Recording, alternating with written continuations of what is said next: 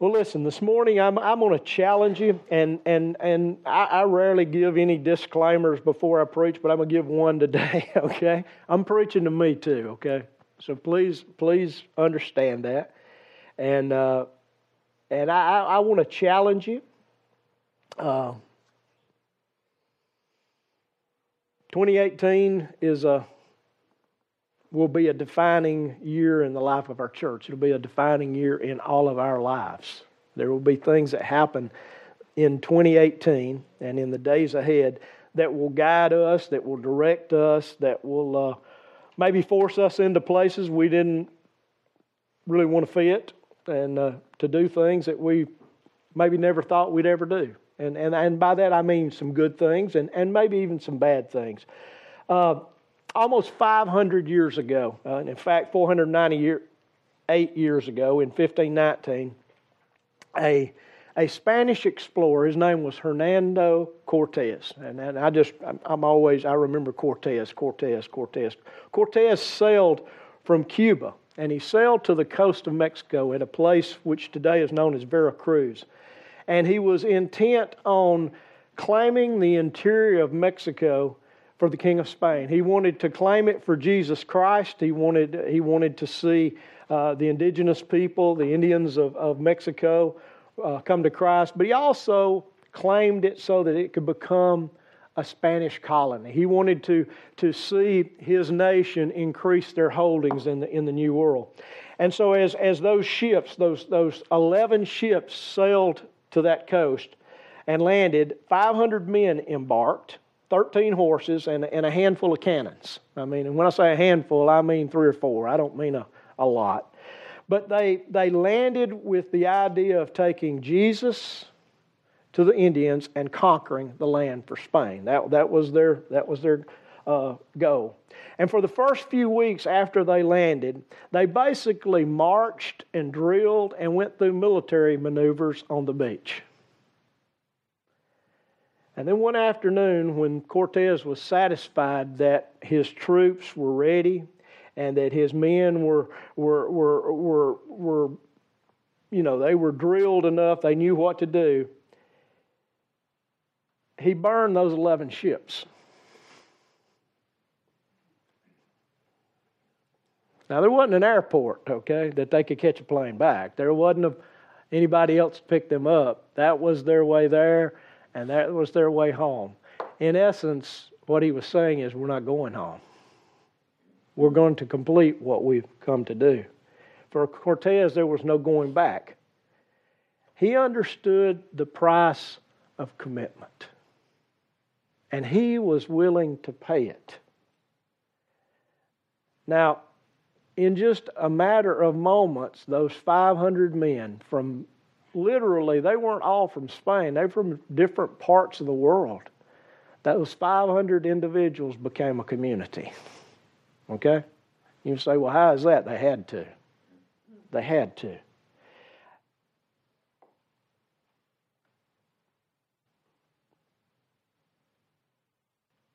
They became dependent on one another. And that dependence was required that there was no more independence. It was all dependence. And the only way they could survive is if every man did what every man was supposed to do. If every man carried out his assignment if he did his job in a matter of moments they became a, a, a, a community. And, and real community begins with real responsibility. Those men begin to take responsibility for one another. Total commitment requires that. I mean, just put yourself in one of those soldiers' position and imagine what they thought when all of a sudden black smoke began to billow up on one of the ships. I mean, it's if if you've ever been to the beach, it's usually bright and sunny. It's pretty. The water's pretty. This is the Caribbean over on the I got to get my directions over on the west side. So it's pretty. But can you imagine all of a sudden black smoke begins to billow up? Oh my gosh, one of our ships are on fire. Two of our ships, three of our ships. All of a sudden there are 11 ships that are ablaze. And in a little while, that black smoke disappears except for some ash floating on the top of the water. And you realize, and I'm going to put this in my vernacular, we ain't going home. there's, no, there's no plan B here. All of a sudden, every man became responsible for ensuring the success of that conquest. You know what? Nobody could kick it out of gear anymore and coast. Nobody could sleep late. There was no more forgetting to do what you were supposed to do or just simply not doing it because you didn't think it mattered. There were no naps any longer on guard duty. Uh, there was no calling in sick. Every man was responsible for his brother if any of them were to survive. And if you've, if you've studied history and you've studied history of this hemisphere, you, you, will, you will find out that Cortez literally conquered uh, the, the Aztecs. He conquered Montezuma and his kingdom, and he conquered Mexico. 500 men, 13 horses, and a few cannons. Was it because they had superior skills? No. Was it because they uh, were supermen? No. It was commitment. They were committed to a cause. There was no going back. And commitment is, a, is one of those words that in the church we like to use, but I'm not sure we really understand what genuine commitment means. Commitment literally is the promise to do something or to give something, regardless of the ultimate cost to the individual or the group who made the commitment. Commitment is, is an obligation. It's a, it's a duty. It's a dedication. It's a, it's a responsibility. Simply put, when one commits to an obligation or to a cause or to a community, that person makes promises that he or she is expected to keep. Promises that everybody else depends on. In other words, as your pastor, there are certain promises that I have made, and you depend on it. You expect it, right? Okay? All right. And as, as members of the body, there are certain promises you have made. And all the rest of us expect you to keep those promises. That, that's, what, that's what commitment is. It's an obligation, it's a duty, it's a, it's a, it's a dedication, it's taking responsibility. And so, without genuine commitment, there's no such thing as real community within a local church. And if there's no community, there's no genuine church. There's no genuine body of believers. See, without commitment, we don't have community, and without community, we don't have a church. We just have a group of people meeting somewhere. All right? Now, commitment means that I can depend on you, you can depend on me, we can depend on one another. That's what it means. If we can't depend on one another, if in other words, if you can't depend on me, I mean, if I just don't show up one Sunday and there's nobody here to preach and everybody's wondering where I am, what's going to happen next Sunday? Not many of you going to come back many Sundays in a row. Well, guess what? It works the same way out there. If you don't show up, then what are we doing? We, do we have a community or not? You say, well, Nelson, I know you're upset that there's nobody here. I, look, I, it doesn't matter to me. Numbers don't. I'm not talking about numbers this morning. It's, it's the end of the year. It's holidays. Look, I live in a real world. okay, you don't count. If you're into counting numbers, you don't count on Memorial Day and you don't count from Thanksgiving to the end of the year, okay? That's just the way it is. People have family to visit. Look, that's not what I'm talking about. I'm just talking about commitment. That's what I'm talking about. And so it, it means that, that we have to be able to depend on one another. If we, don't, if we can't depend on one another, we have no real community. And if we can't depend, if we can't count on one another and we have no community, then we don't have a church, regardless of what we put on the sign out there on the road. Cortez forced a commitment from his man. Y'all realize that, don't you? He, he didn't ask, hey, would it be okay if I burned the ships? No, he just torched them. He forced it. They had no other choice. You see, that doesn't really work in the church, okay? While we're preaching, and if I were to tell you, listen, I've okayed it and we burned all your cars, you're stuck here. Uh, you know, y'all would nail me to the wall and that'd be the end of it. So, I mean, there's no such thing as forcing commitment in the church. It can't be forced, it can't be coerced. It's a sovereign choice that's made by every person that's a part of the body. Most of the positions in a church, in the average church, with the exception of the pastor, are usually voluntary. Okay? You come because you choose to. God's called you here. You serve because uh, you want to, to be a part of what God's doing. And so, volunteers are literally men and women uh, who commit to doing specific jobs. And they fill 99% of the jobs in most churches and the needs of most uh, things that need to be done in most local churches. And without volunteers, guess what? Church just doesn't function. I mean, if we had no volunteers, I'd be it. And I know about what I'm capable of. If, you want me to lead singing, uh, I could probably clean the rest of the house out, okay? So, volunteers are the lifeblood of the church. Without volunteers, the church doesn't function. But whether you realize this or not, in most churches, 20% of the people do 80% of the work. Now, that, that's true regardless how small the church is or how large the church is. I have seen it over and over and over. That it's called the Pareto principle, and that's it's true. Twenty percent of the people do eighty percent of the jobs, and in most you know uh, churches, the other eighty percent they enjoy the labor and they enjoy the sacrifices of everybody else without investing anything. They're not committed; they are consumers. Okay? And, and there's a certain amount of consumers that are normal in a church, and the process was meant to be that consumers eventually become committed and a new set of consumers. That's how you grow a church. You don't grow a church with a bunch of consumers and no commitment, okay? And so, if in a business, if only 20% of the people do 80% of the work, what happens? It folds up, it goes bust, it makes no money. And listen, the same's true in most churches. What happens is those 20% wear out and they disappear and they go somewhere else.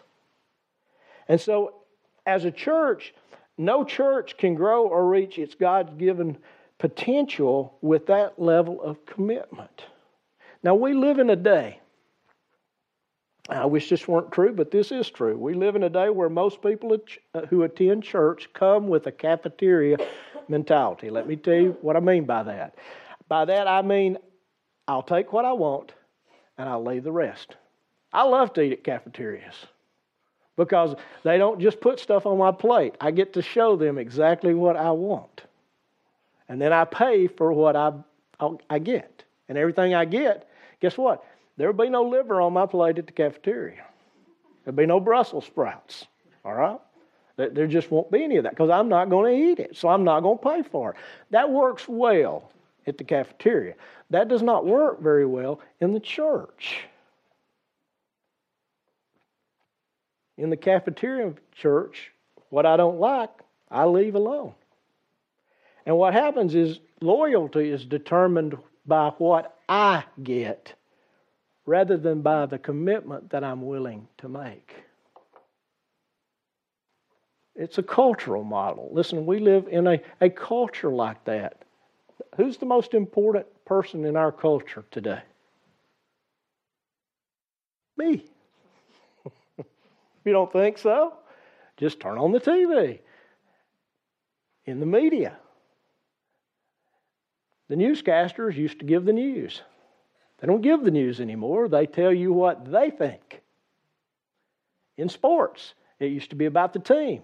It's not about the team anymore. It's about individual players and what I want to do and what my dreams and goals are rather than the team.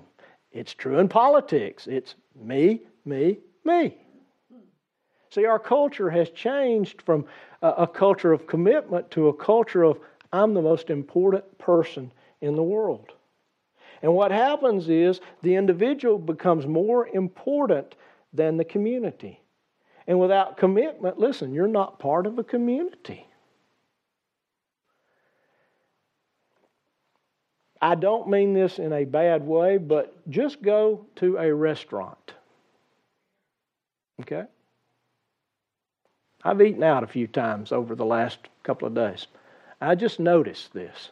There'll be a family at a table, Let's say there's five of them. And you know what they will be doing? They're not, they're not, there's no community in their family. They don't realize it, okay? And, I'm, not, I'm not throwing rocks. I'm just saying our culture has swung from community oriented to individualism. And what happens is the individual becomes more important than community. And without commitment, there's no community. And without community, there is no church. We also live in a, in a cultural model of the church where those who are a part of the church would rather pay somebody to do things than do things themselves. Okay? And listen, there, there are things all of us can't do. All right? There are some things that we can't do. Some of us can't go. I understand that. But we have a mindset I would rather give than go, I would rather give than do. And that, that, that biblical model is not biblical. It's not feasible, and it's not financially feasible. I can't hire somebody to do what I don't want to do. I can't hire somebody to do what I don't have time to do. I can't hire somebody to do what God has called me to do. If I could, you know what they call that? A mercenary. That's exactly right. That is exactly right. God doesn't hire mercenaries, okay? Missionaries and pastors are not mercenaries. Staff in a church are not mercenaries. They are individuals who are fulfilling a calling on their life. They are one of us. All right? We're all missionaries. We're all pastors. God doesn't hire mercenaries. He raises up men and women and, and, and boys and girls to do those jobs. He calls us to commit ourselves as a part of the body. In other words, He calls us to fulfill our individual responsibilities for the good of the whole rather than just simply for our selfish little selves. How many of you are selfish? I am. I mean, we all are. We all want what we want. We want it when we want it. We want it like we want it, and we don't want to wait. I mean, that's just who we are. But, but church is about we instead of I. In the body of Christ, I is not the most important person. I has to become we, and it does when genuine commitment occurs. So sacrifice overcomes selfishness every time. And as, as a church, as, as Eagles Wing Church, we've, we've kind of reached a place where we, as individual believers and members, have to choose what kind of church we will become. We're, we're kind of at that place that we have to be either a community or we become a cafeteria. Okay? And to be honest with you, I never worked in a fast food place. I, I realize 80% of Americans have worked in McDonald's. I never worked in McDonald's, okay? Because I just would have gone nuts. I just would have. And so I can't pastor a cafeteria style church, but I can be a shepherd in a community. That's what God's called us to do. We can't be both. We can't take, meet the needs of those whom God leads to us unless all of us take on that responsibility. It, it takes commitment, it takes sacrifice. And you know what? It will cost us something. It will, it will cost us a lot more than money. It will cost us as an individual. It will require us as individuals to invest ourselves and our time. Listen, I, I say this, and, and, I, and, and I, I honestly, I can't do everything as a pastor, okay? And I'm not going to do everything. All right? You say, well, Nelson, are you mad? No, I'm not mad. I'm just, this is the end of the year. I'm just challenging. God's been challenging me for several weeks with committing myself in a deeper level. But I, I can't do everything, and I'm not going to do everything because for me to try to do everything is to cripple your spiritual growth. I've been in churches where the pastor basically did everything, took charge of everything, led everything. Listen, I'm not that good. None of the ones I served with were ever that good either. The problem is, is when a pastor does that, or if I was to do that, is, is I would cripple you. Because God has called each of us to do specific things. If, if I do that, you know what? We won't ever mature as a body.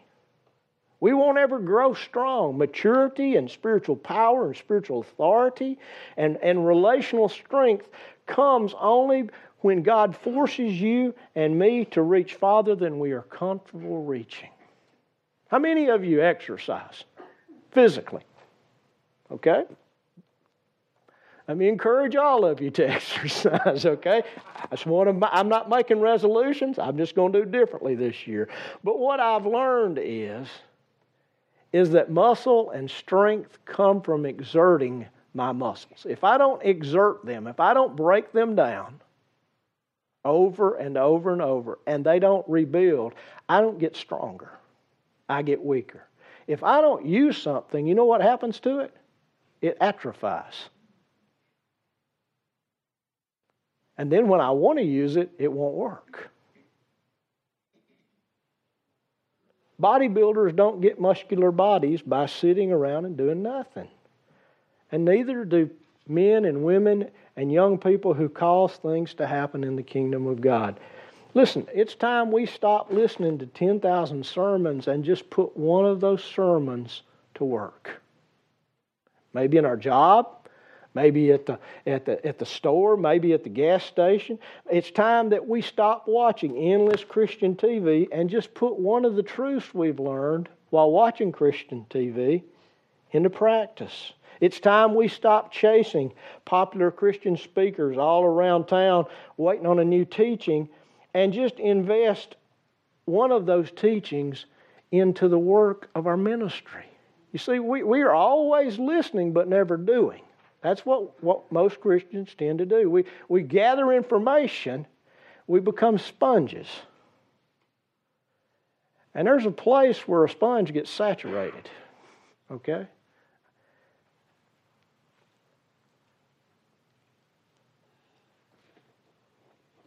It's time that we kind of jettison the cafeteria style Christianity and we vested and invested all that we can in the community. Listen, it's Cortez men, they watched their ships burn. Maybe it's time we burned our ships, our escape route.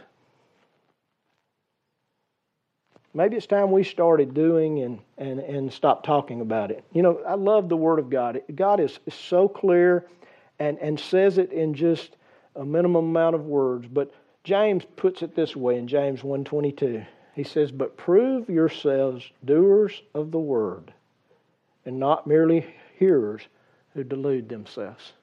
That word delude means deceive. If we're not careful, well, let me put it this way the saddest person is the person who is self deceived. They've deceived themselves into believing a reality that's not real. You know anybody like that? All of us do. They live in their own world and, and everything they think everything's great and, and, their, and their world's falling down. If we're not careful, we can be that person if we don't do instead of just listen. We, we've kind of reached a place from which we're not going to move until we become a true community of believers who are dedicated, who are obligated, who take responsibility, who are committed to one another and to others more than we are ourselves. Until I'm not the most important person uh, in, in my life, my life's not going to work very well. The same is true in, in our lives. Until we become overwhelmed at the lostness of the communities that surround us, you know what? We're probably not going to share Jesus with anybody. Until we understand that, you know what? Unless we have clean buildings and we have clean grounds, we're not going to get any visitors. Uh, unless we understand that, that, you know what? Unless we're willing to pick up paper wrappers Trim a bush when it needs to be trimmed. Put a roll of toilet paper on a dispenser. Sweep the leaves, or a thousand million other things I could say. How can we expect things to change? Listen, let me say this. If you pull up on this campus, and I say this with a smile, okay, and you say to yourself, Gosh, I wish someone would do blank then until you're willing to be that person and do it, it's likely not going to get done. That's just how it works. Unless we're willing to step out and we're willing to volunteer to do jobs that, you know what, nobody else is going to see, nobody else is going to know except God, then you know what? We're not 100% committed.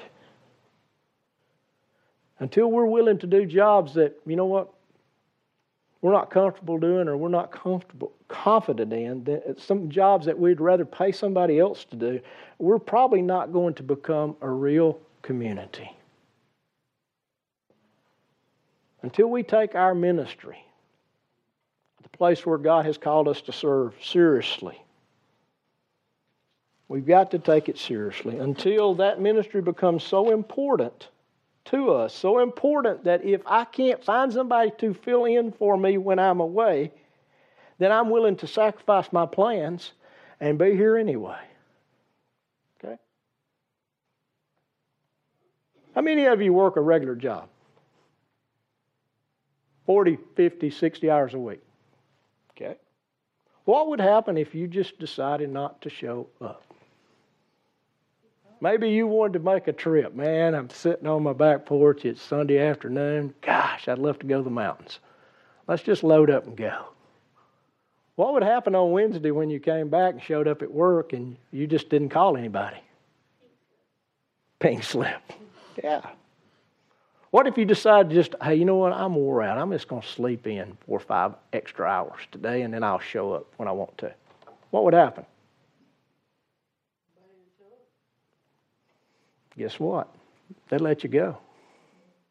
What would happen if, if you were given a schedule and expected to do a specific job and on a certain day and you just didn't show up and you didn't let anybody know you were not going to show up or make sure that that was covered for you? What would happen on your job? Hasta la vista, baby. now, listen, most of you would never do that, okay? Why? Because your livelihood depends on it. If I don't go to work, guess what? I don't eat. Well, then here's a question that, you know, I'm not asking because I'm at, God's asking me this question as well. Why in the world would you do that when it comes to your ministry, to your job, to your, to your uh, attendance and your involvement in the things that could have the potential to change another person's eternity. Why would we just slough that off? Why would we, why would we take the shortcut? Perhaps, maybe it's because, you know what, you just, you don't think anybody's going to miss you if you don't show up. Perhaps you think that what you do is really not that important. But I want you to listen to me this morning. It is. It's vital. It's essential. Uh, the community misses it, and everything that you're co- connected with in this ministry has eternal consequences in this community. Our commitment to Jesus, listen, is mirrored in our commitment to His church. That's, that's just reality. I know people say, well, you know what? I love Jesus, but I hate church. They don't love Jesus. Okay? I mean, I'm just, that's just reality. If it wasn't for if it wasn't for people, ministry would be great. Well, if it wasn't for people, there would be no ministry. Okay? Why in the world would I let my ministry slide? See, when I let my ministry slide, you feel it. If I don't study and give you something to eat, what you get's junk food. Amen? It's worse than junk food. It's just empty calories and wasted time. And so uh, we're all responsible to each other. And so our commitment to Jesus is mirrored in our commitment to the body. Listen, don't tell me how much you love Jesus if you're unwilling to serve and take responsibility for your service as part of this community. Okay? Because if you don't love if you don't love the community, you don't really love Jesus. That's what that's what J- Jesus said. Hey, how can you say you you hate your brother but love God? You know why one of the main reasons that the early church in Jerusalem prospered and experienced exponential growth. You know why it was? Simple commitment. They were willing to do whatever was needed whenever it was needed to follow Christ. They were willing to serve where they were needed. They were, they were willing to give whenever it was needed. They were willing to do whatever needed to be done so that one more person could be introduced to Christ. I want to read this passage to you and, I want you to listen very closely. It's found in Acts chapter 2, verse 41 and 47. Most of you are familiar with it. Uh, Peter's preaching, and all of a sudden it says, So then those who heard his word, heard Peter's word, and accepted Christ were baptized. And there were added that day about 3,000 souls. And we miss this most of the time. We miss this next phrase. And they were continually devoting. Uh, another way of saying that is they were continually committed. They were continually devoted, committed to themselves to the apostles' teaching and to the fellowship and to the breaking of bread and to prayer. And everyone kept feeling a sense of awe. Now, what were they in awe of? They were in awe of the commitment and what was taking place. When people saw how committed they were, they were blown away. Look what happened after there was some commitment. It says in this verse that everyone kept feeling a sense of awe, and many wonders and signs were taking place through the apostles.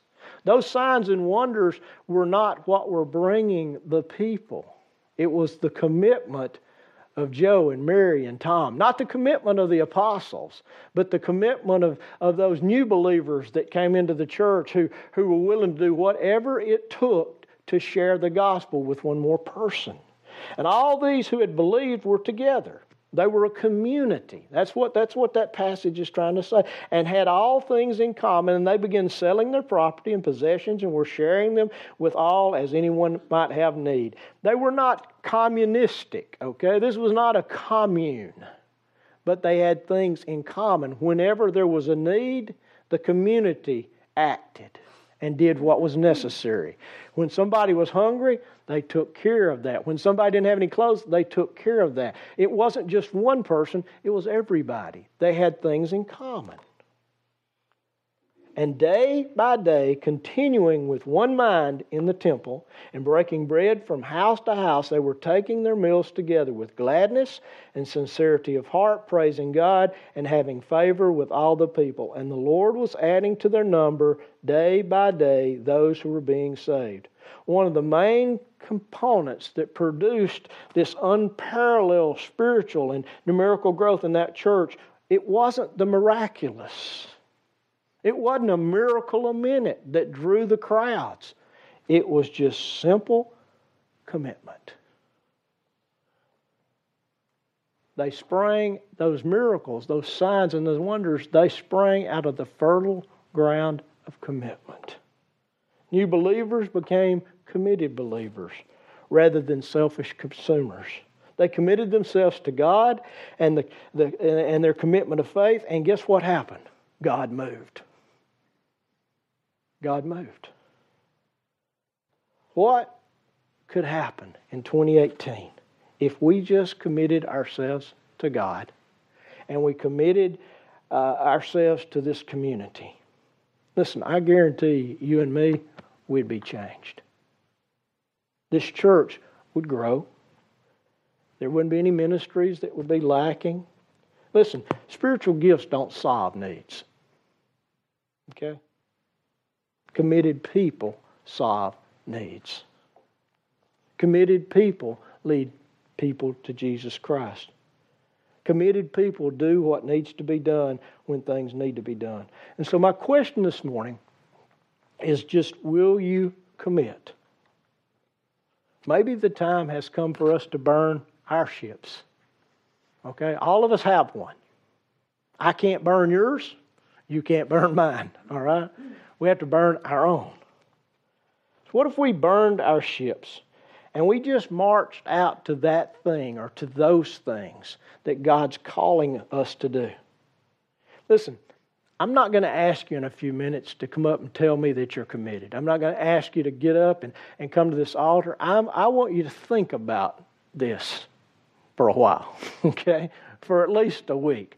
But I want you to count the cost, all right? Because commitment has a cost.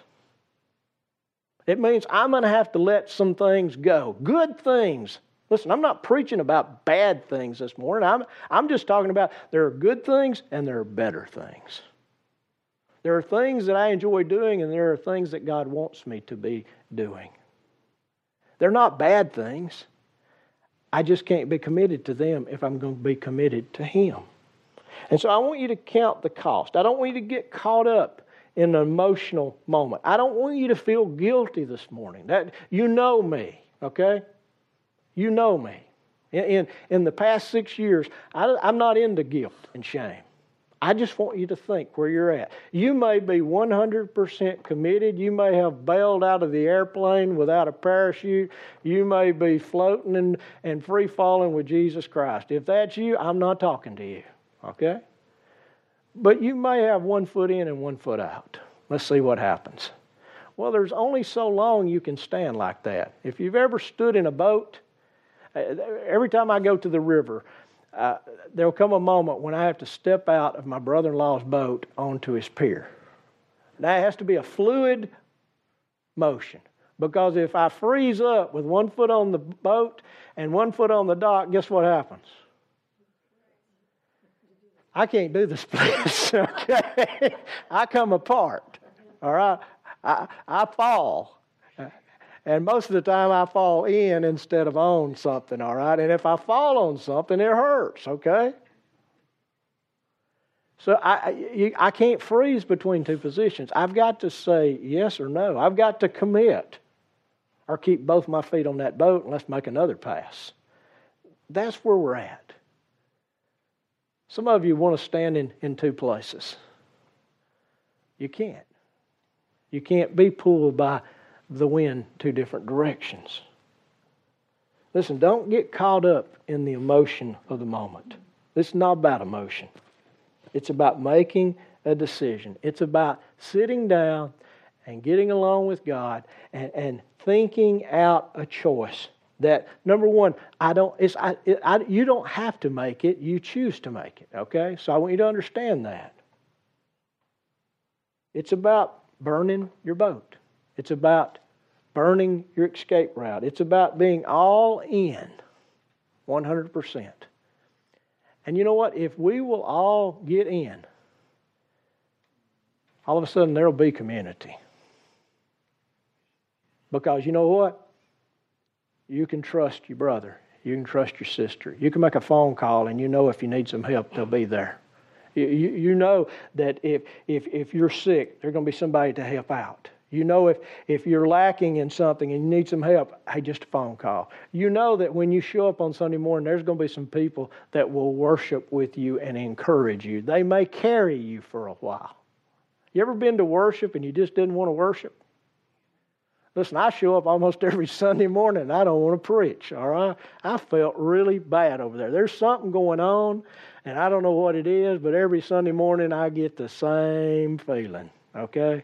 And I just have to fight through it. I feel great now, all right? But what happens is when I show up and we start to worship, I get encouraged.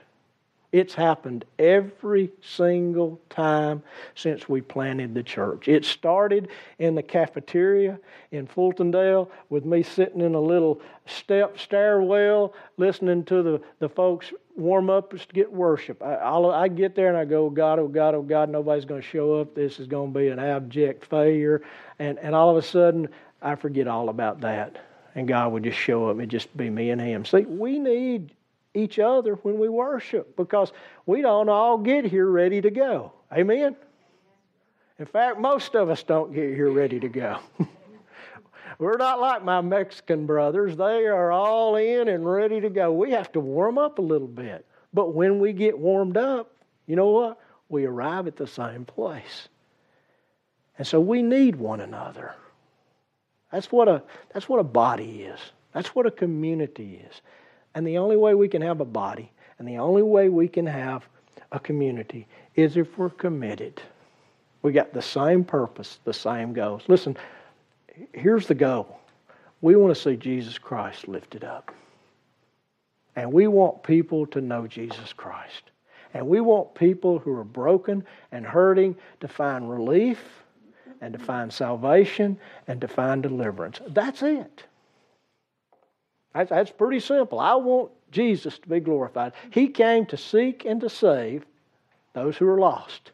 Guess what? We are to continue that ministry. He came to destroy the works of the devil. Guess what? We are to continue that ministry. But a handful of people can't do that.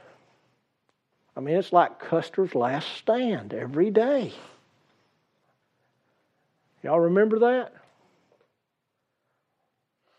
That little group of soldiers, outnumbered and outgunned, and you know what happened? Every one of them died. Okay? And over time, that's what happens in a church. We're outnumbered, we're outgunned. But if there's commitment, guess what happens? We don't give up, we don't give in. And God sends relief. But if we don't have commitment, there's no relief. And so we have to have commitment. We have to, to have community, or we don't have church. You say, Nelson, why do you preach that on the last day of the year to encourage us for 2018? Well, number one, God told me to, okay? And number two, I get my greatest encouragement out of the community. Okay? I know how it works. I see steps that somebody's making in their life, and that encourages me. I see somebody doing something they don't think anybody else saw them do. Uh, uh, putting something in the plate or, or, or, leaving something for somebody or just a, a, a kind gesture. I see that and I get encouraged. You see, that's what we need. We just need commitment. Just commitment. One person can't do it all. The church is not about one person, it's not about the pastor. It's not about the worship team. It, it's not about uh, any one person. It's about all of us. We're a body. Listen, if, if 90% of my body's not working, guess what happens? I don't get up. I don't get anything to eat. I don't grow. I die. And so, as a body, we have to get more of our body involved. There has to be some commitment. For more information on Eagles Wing Church, visit our website at www.eagleswingchurch.org or on Facebook at facebook.com forward slash Eagles Wing Church. Thanks for listening and have a blessed week.